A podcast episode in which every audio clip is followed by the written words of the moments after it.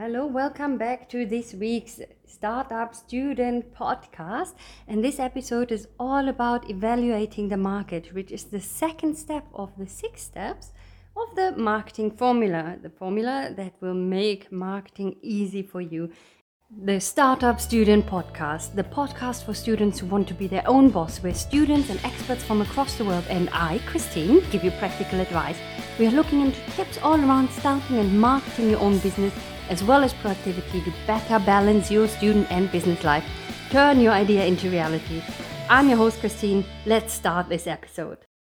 Hello, hello, welcome to this week's episode. Let's recap quickly what we did in the last week. We looked at the step one of the six steps that will make marketing easy for you, the marketing formula, which uses the acronym RESULT.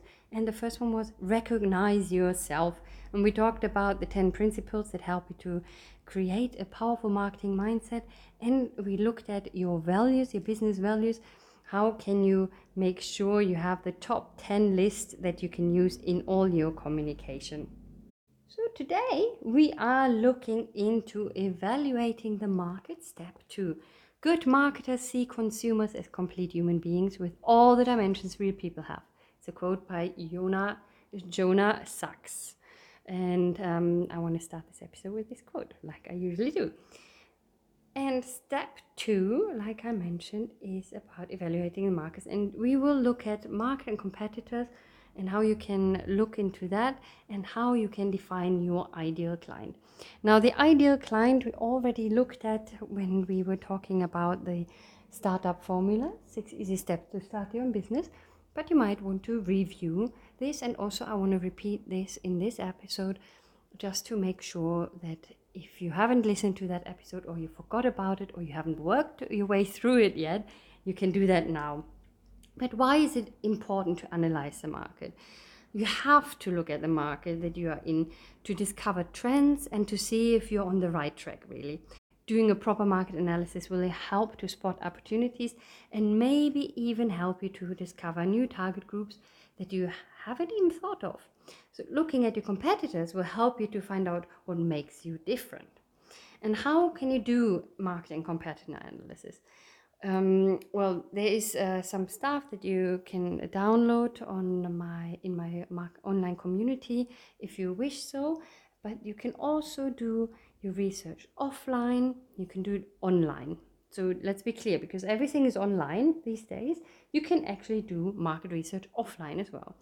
And none of the data you find should be older than two years, unless you show a trend that started years ago and is still going, for example.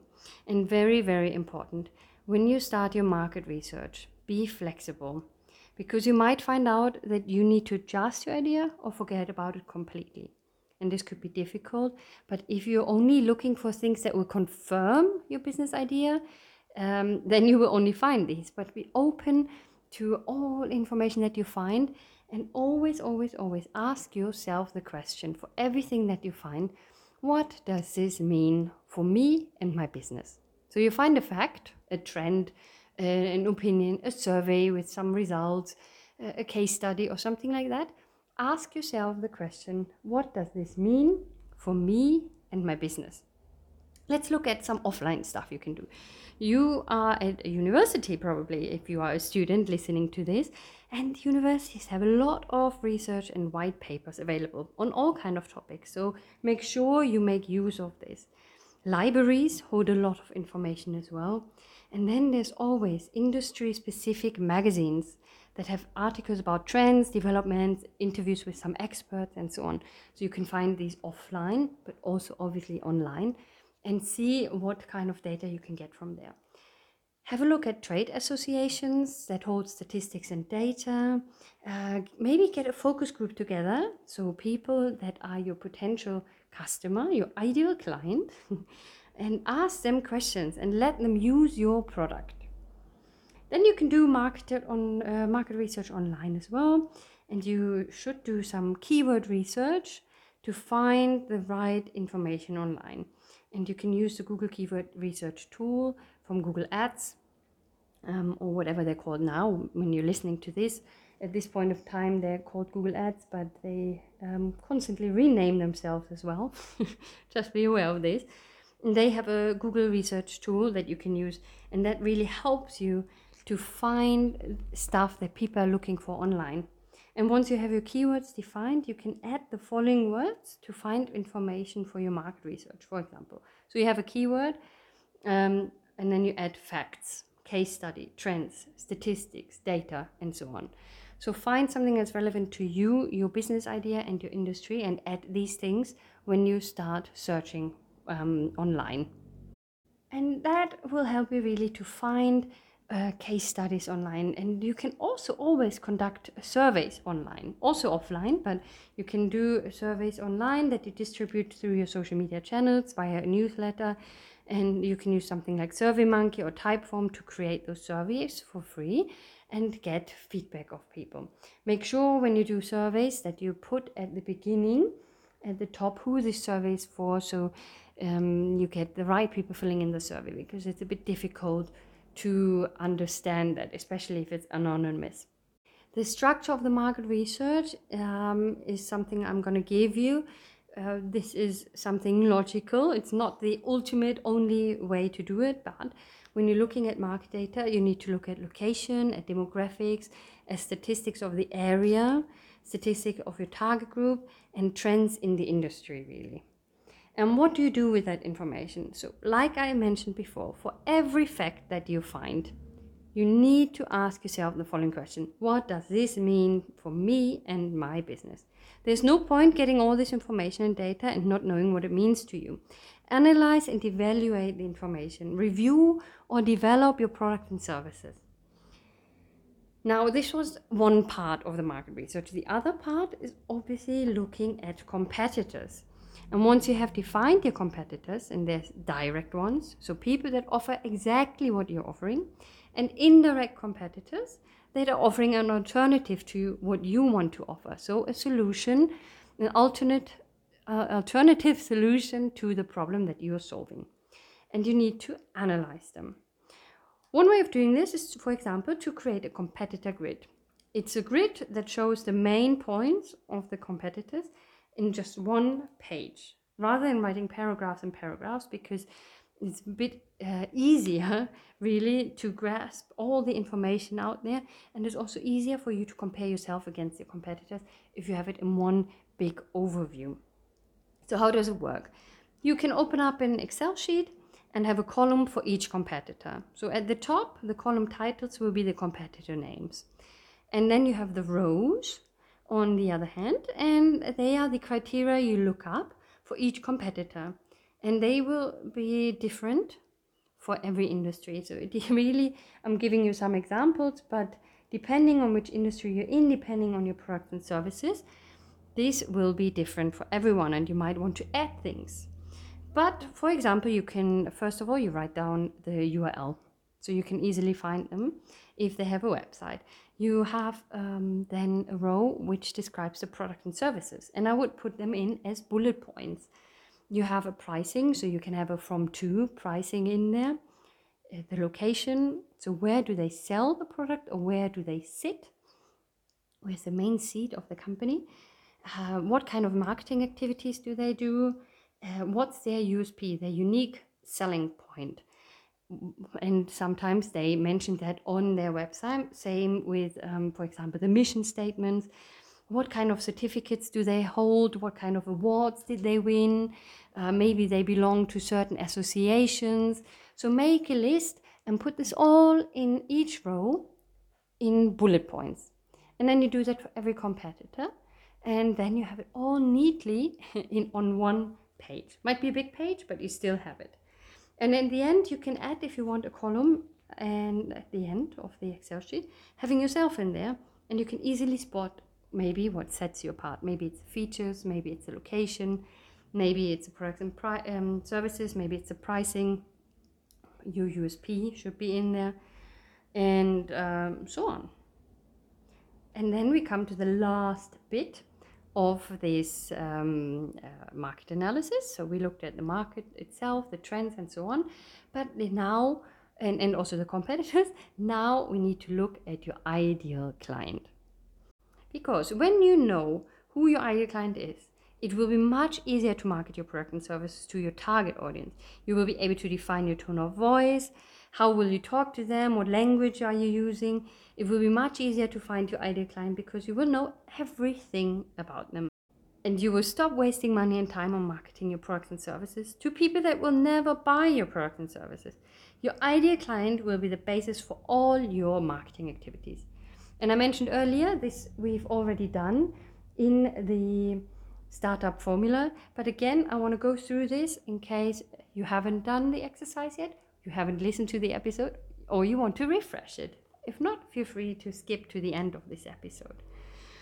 Don't worry to narrow down too much your ideal client because defining your ideal client doesn't mean that you won't work with anyone else. It just means you will attract more of the clients and customers that you ideally want to work with or that you want to sell your product to.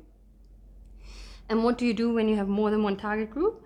It's also quite normal and common. Um, however, go through the exercise for all of the target groups separately, as you will reach one target group in a different way to the others. So let's say you target uh, groups of CEOs and medium-sized businesses, and on the other hand, uh, teenagers. And obviously, you're using different channels and different uh, language to reach the different target groups. But just focus on one target group at a time in marketing your products and services and think about what target group to focus on first. Well, there might be different ways to decide it. You might want to start with the most obvious one. So one might be super obvious. Maybe you can't get one target group on board without having the other one. You might want to start with a particular group, or you already have a group which you have connections with. So these are just some criteria that help you to um, think about which target group to go first for. now, who is your ideal client? Your ideal client is someone that is in need of your product or service. You have a solution to their problem, so you always need to solve a problem with your business. And it's someone who is ready and can afford to pay the amount that you're asking for. Your ideal client is ready to make a change or investment and your ideal client gives maximum satisfaction to you and you give maximum value to your client. And how do you define your ideal client? Here are some questions um, that you should consider, and they're divided into B2C, business to consumer, for selling to an end customer, or B2B, where you sell to businesses. So B2B stands for business to business. And if you're only selling to consumers, you don't have to go through the business to business questions. However, if you are targeting only B2B, so only businesses, make sure you go through the B2C questions as well. However, if you're targeting only B2B, so only selling to businesses, make sure you go through the B2C questions as well, as there's always a person within the business that will buy your product or service. And don't worry if you can't answer all the questions immediately, they will get you started and you get your mind thinking. And you may come back to them at a later stage after you've done more research about your clients and maybe you talk to some and you will be able then to fill in the outstanding questions. And a lot of time your ideal client reflects you. Not always, but often. And they have usually similar values, obviously, to what your company is selling and what your company stands for. So let's have a look at the questions. B2C first, business to consumer. So look at the demographics, gender, age, location, family circumstances. Are they married, single, in a relationship? Do they have children? What is the age of the children? Um, what's their occupation? How much do they earn? Um, what else? What do um, what do they do in their spare time? But what do they want to do more in their spare time? So what do they actually do? But what would they love to do more? Uh, what do they value? Coming back to also the values that you define for yourself. What is their biggest frustration? Uh, what do they fear? What do they want less of in their life? What do they want more of in their life? What do they want for their future? Um, what are their problems, which you should know by now already? What are they thinking about themselves? How can you make their lives better with what you offer? What pain or problem will your product and service solve for them? So these were a few questions for the B2C market. And let's have a look at the B2B questions. What type of organization would you ideally work with and why? What industry are they in? What values do they have? And how many employees do they have? What is their turnover? Where are they located? And what is the company's mission? And is there anything else? And then once you have this, I want you to write down your ideal client, like an ideal client avatar, they call that, where you have a paragraph. So you answer the questions, but I don't want you to write down question, answer, question, answer. I want you to write down a whole paragraph of this specific client that you have. And everything that you have answered will help you with this. So, for example, um, Julia is 36 years old and lives in the suburbs of England. She has three children aged five, seven, and nine. Uh, she wants to start her own business and doesn't want to go back to a full time job. So she has the flexibility to take care of the children, um, plus also have her own income and have independence. She is married, lives in a three bedroom house. She likes the following magazine, she watches the following TV shows, and so on. So you get this. This is um, defining your ideal client. A lot to think about and a lot to go through, and it will take a while actually to go through the second step, but it's super, super important that you do that. So, we looked at evaluating the market today and it's um, really important to look at the market itself. So, what are the trends? We looked at offline and online market research that you can do and what to look out for. We looked at competitors and how you can do some research and maybe use a competitor grid. And we looked at how to define your ideal client. And in the next episode, we're going to look at step three of the marketing formula, which is show them what you've got. That was it. Thanks for tuning in. And just to let you know, there's a free 30 day Kickstart Your Business Challenge available on my website, creativestartupacademy.com slash kickstart. And it turns your business idea into reality in just 30 days. And if you could leave a review for this podcast, please, please, please do so because it will help me with my ranking. Thanks so much. I'm looking forward to talking to you next time. Bye bye.